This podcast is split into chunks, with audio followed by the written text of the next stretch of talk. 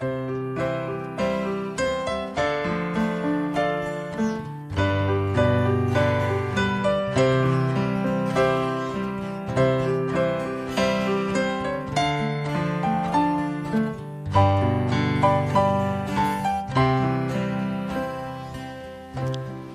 スナーの皆さん、こんにちは。この時間は、温故知新で舞鶴の魅力を再発見し、ラジオでその魅力を発信する番組、ラジオ散歩舞鶴ワーカーをお送りします。この番組を聞いていただくことで、時間や空間を超えて、その時代や今の舞鶴を散歩しているような、そんな気分になっていただくという番組です。知られざる舞鶴の魅力ディープ舞鶴をさまざまな視点で発信してまいります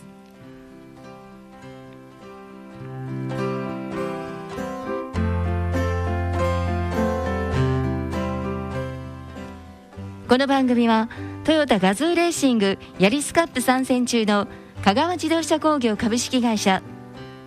建設に関するあれやこれやはガッツにお任せ。株式会社ガッツ。舞鶴で創業68年。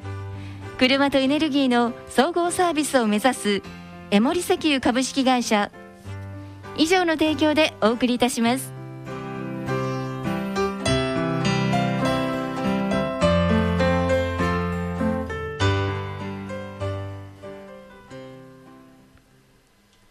さあ、改めまして、皆さん、こんにちは。パーソナリティの長野玉子です。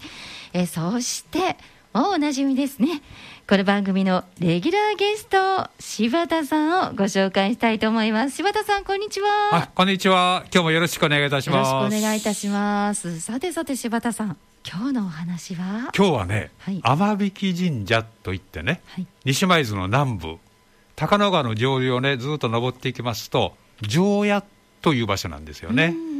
常屋はね、城に屋根の屋と書いてね、常屋と呼んでましたが、昔はね、城の谷を書いたというふうにね、言われておりましてね、山城やらね、はい、神社、神社、ごめんなさい、これをですね、えー、構えた谷をね、意味したというふうに言われてるんですよ。へそうだったんですね。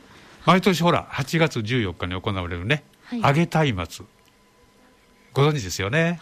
はい、地元では別名ね、じゃがみさんとね、親しく呼んでいるね、うん、今日はここのお話なんですよ。ああ、そうだったんです。はい、じゃがみさん。はい。うん、普通祭神というのはね、三熊りの神とされてね、雨乞いしたのが神社の始まりというふうに言われてるんですね。三熊りとはね、水を配分するという意味を持っててね。なるほど。はい三熊神社というのはねこの大事な水をね分かち合って配ることをお祭りする神様、雨のね三熊の神というふうに言われています。そうだったんですね、で昔からお役所さんというのはねほら雨がなければね、干ばつに悩まされ。そうですね。また雨が多ければねまた水害に悩まね、で米一升水一升というふうに言われるほどね水は大切にされてきたんですね。はい、うん、かといって多すぎても水害を招いてしまう。ね。でこのような背景からね、はい、水の配分を司る神様がね非常に大事にされてきたと。なるほど。はい。でこの揚げ松明の起源はね実は2通りあるんですよね。はい。うん、一般に行き渡っているのがこの大蛇をね退治した伝説、もう一つはね雨乞伝説とね二つがあるんです。へそうなんですね、うん、さて上夜に伝わるね、はい、今日のお話はどちらのお話でしょうかね。本当ですね。はい。ちょっと楽しみに聞いてみたいですね。はい。えそれではお届けいたしましょう。今日のお話は穴引きの宮。田辺の城下町の西側を流れるのが高野川です。上流の高野地区にまだ住む人が少なく田畑も少なかった頃のことです。村人は荒れ野を少しずつ耕して田畑にし苦労して採れた作物を田辺の城下町へ持っていきお金にして生活をしていました。田畑が少ない頃は水に困ることはありませんでしたが、徐々に田畑も増え、人が多く住むようになってくると、川の水が不足することがたびたび起きるようになりました。そんなある年のことです。梅雨の雨がほとんど降らず、夏になると日照りが続き、村人は田畑の作物に水をやることができなくなり、このままでは作物が枯れてしまうのではないかと心配になりました。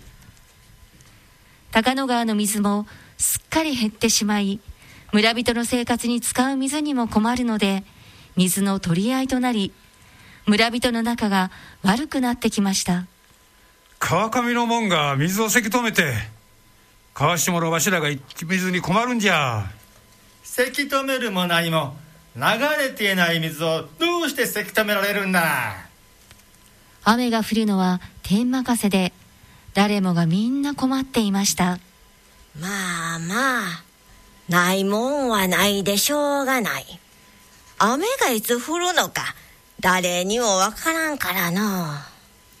村長さんよ、前に山奥に池があると聞いたことがある。そこから水がいけないだろうか。そんな当てのないことよりも、村の仲間割れを止めるのが先や。後にしてくれ。この男は田畑を持っていないので、いつもは人の畑を手伝って、その代わりに作物を分けてもらって、細々と暮らしておりましたが、今年は手伝うこともできず、作物も何ももらえなくて大変困っていました。その男は以前出会った漁師から山の奥の方に池があることを聞いていたので、そこの水を村に引けないかと思いましたが、村長が相手にしてくれないので、一人で池のありかを探しに行くことにしました。そこは、日浦ヶ谷の先で、村人で行ったものもなく、魔物が住んでいそうな、うっそうとした森の奥の方でした。道もないので、木が生い茂り、鶴が行く手を阻むので、釜で切り開きながら進み、獣か魔物が出てきそうなおっかないところで、不意に山鳥がバタバタと飛び立ち、びっくりさせられます。おっと、びっくりさせるなよ。池はどこだ？水はどこだ？男は唱えるように言いながら一心に進んでいきました。坂を上がったり下がったりして少し平らになったところで、男が目の前の草を払った時、澄んだ水が目に飛び込んできました。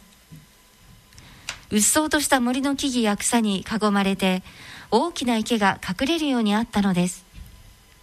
池は青々と澄んだ水をなみなみと称えており、男は飛び上がって喜びました。ここにはたくさんの水がある。こんな神聖な場所にはきっと神様がおられるに違いない神様どうかお願いです村に雨を降らしてください村人救ってください。男はここまで来た苦労を忘れるように一心にお祈りをしました。そして持ってきた川の袋に水を汲むと急いで村に帰っていきました。村に帰り着いた男は村長に水を見せました。村長さんよ山の上では水がある。雨も降っているのだろう。神様に祈って村に雨を降らせてもらおう。おお前は水を持って帰ったのか。本当に池があるのだな。ならば村の方でも雨が降ってくれるよう神様にお祈りをしようではないか。おーい村の人だよ。雨乞いの準備をしておくれ。こうしてその夜は村人は大松明を灯し村の者大勢で神様に雨乞いをしました。すると不思議なことに西の空の星が見えなくなったかと思うと風が雨の匂いを運んできました。やがてぽつりぽつりと雨が降ってきました。村人たちは手を取り合って喜びました。おお雨だ。雨が降ってきたぞ。やった必死に池へ行ってお祈りした甲斐があった。男はみんなに喜んでもらえて苦労が報われるようでした。村人たちは手にしていた松明を大松明に投げ入れると手を広げて雨を受け止めました。大松明はますます激しく燃え上がり雨もますます激しく降りました。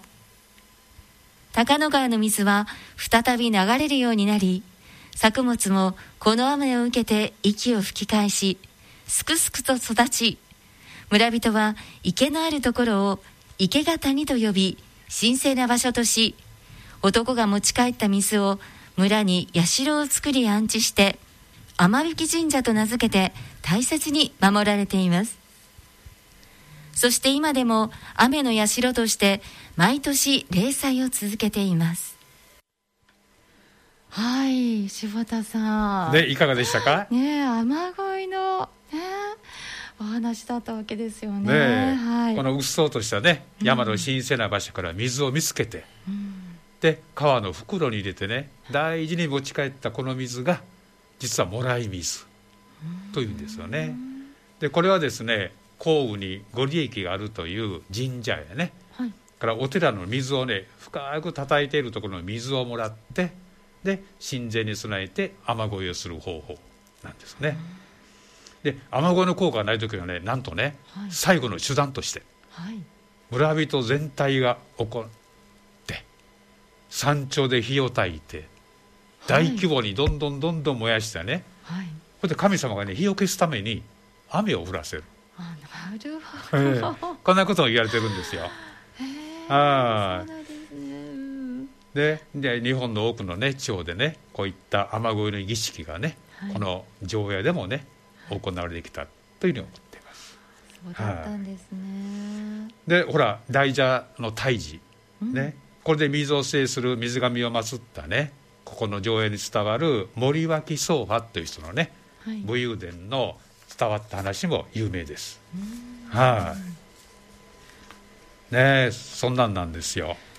はい、やっぱりあの雨は大切だったんですね昔ね、そうなんですね、ね、人間が雨をね、うん、コントロールしようなんてことはね、うん、うん、永遠のテーマなんですよね。そうですね、うん、もう柴田さんあっという間にねもうそろそろお別れの時間となったわけなんですが。はい、はい、えー、それではまたね次回、はい、どんなお話がやってくるのかね楽しみにしたいと思います。はい。はい。え今日も柴田さんありがとうございました、はい、どうもありがとうございました、はい、どうぞまた次回もよろしくお願いします、よろしくお願いいたします。この番組はトヨタガズーレーシングヤリスカップ参戦中の香川自動車工業株式会社。建設に関するあれやこれやはガッツにお任せ。株式会社ガッツ。舞鶴で創業68年。車とエネルギーの総合サービスを目指す江森石油株式会社。以上の提供でお送りいたしました。柴田さん今日もありがとうございました。ありがとうございました。ありがとうございました。ではまたさようなら。はいさようなら